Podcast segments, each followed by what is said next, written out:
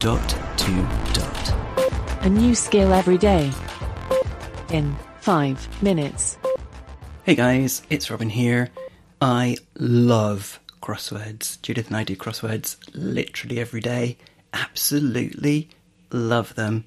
And we often get anagrams in as a crossword clue, and this is basically just a cheat, a way of cheating and getting the uh, answers, the possible answers from an anagram, anagram solver.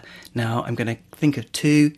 One, um, let's just say, I don't know, trace and see if it comes up with crate, for example. And another one, did you know? Um, coronavirus, one word. There was a um, a question in I think the newspaper the other day. It said how many anagrams uh, can how many words can you make from the letters in coronavirus?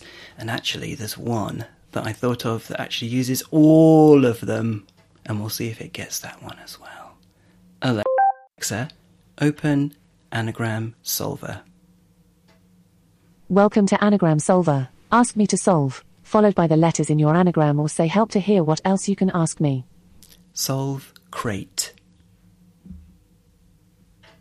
We found the following solutions caret, cart, cater, crate, react, rector, trace.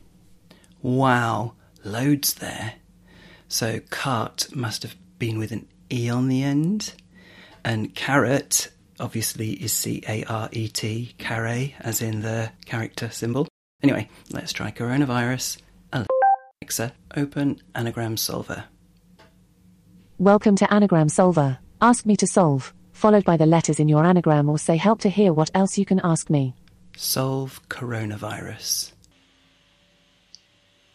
We found the following solutions carnivorous, coronavirus, there you go. Carnivorous. Every single letter is used. How cool is that?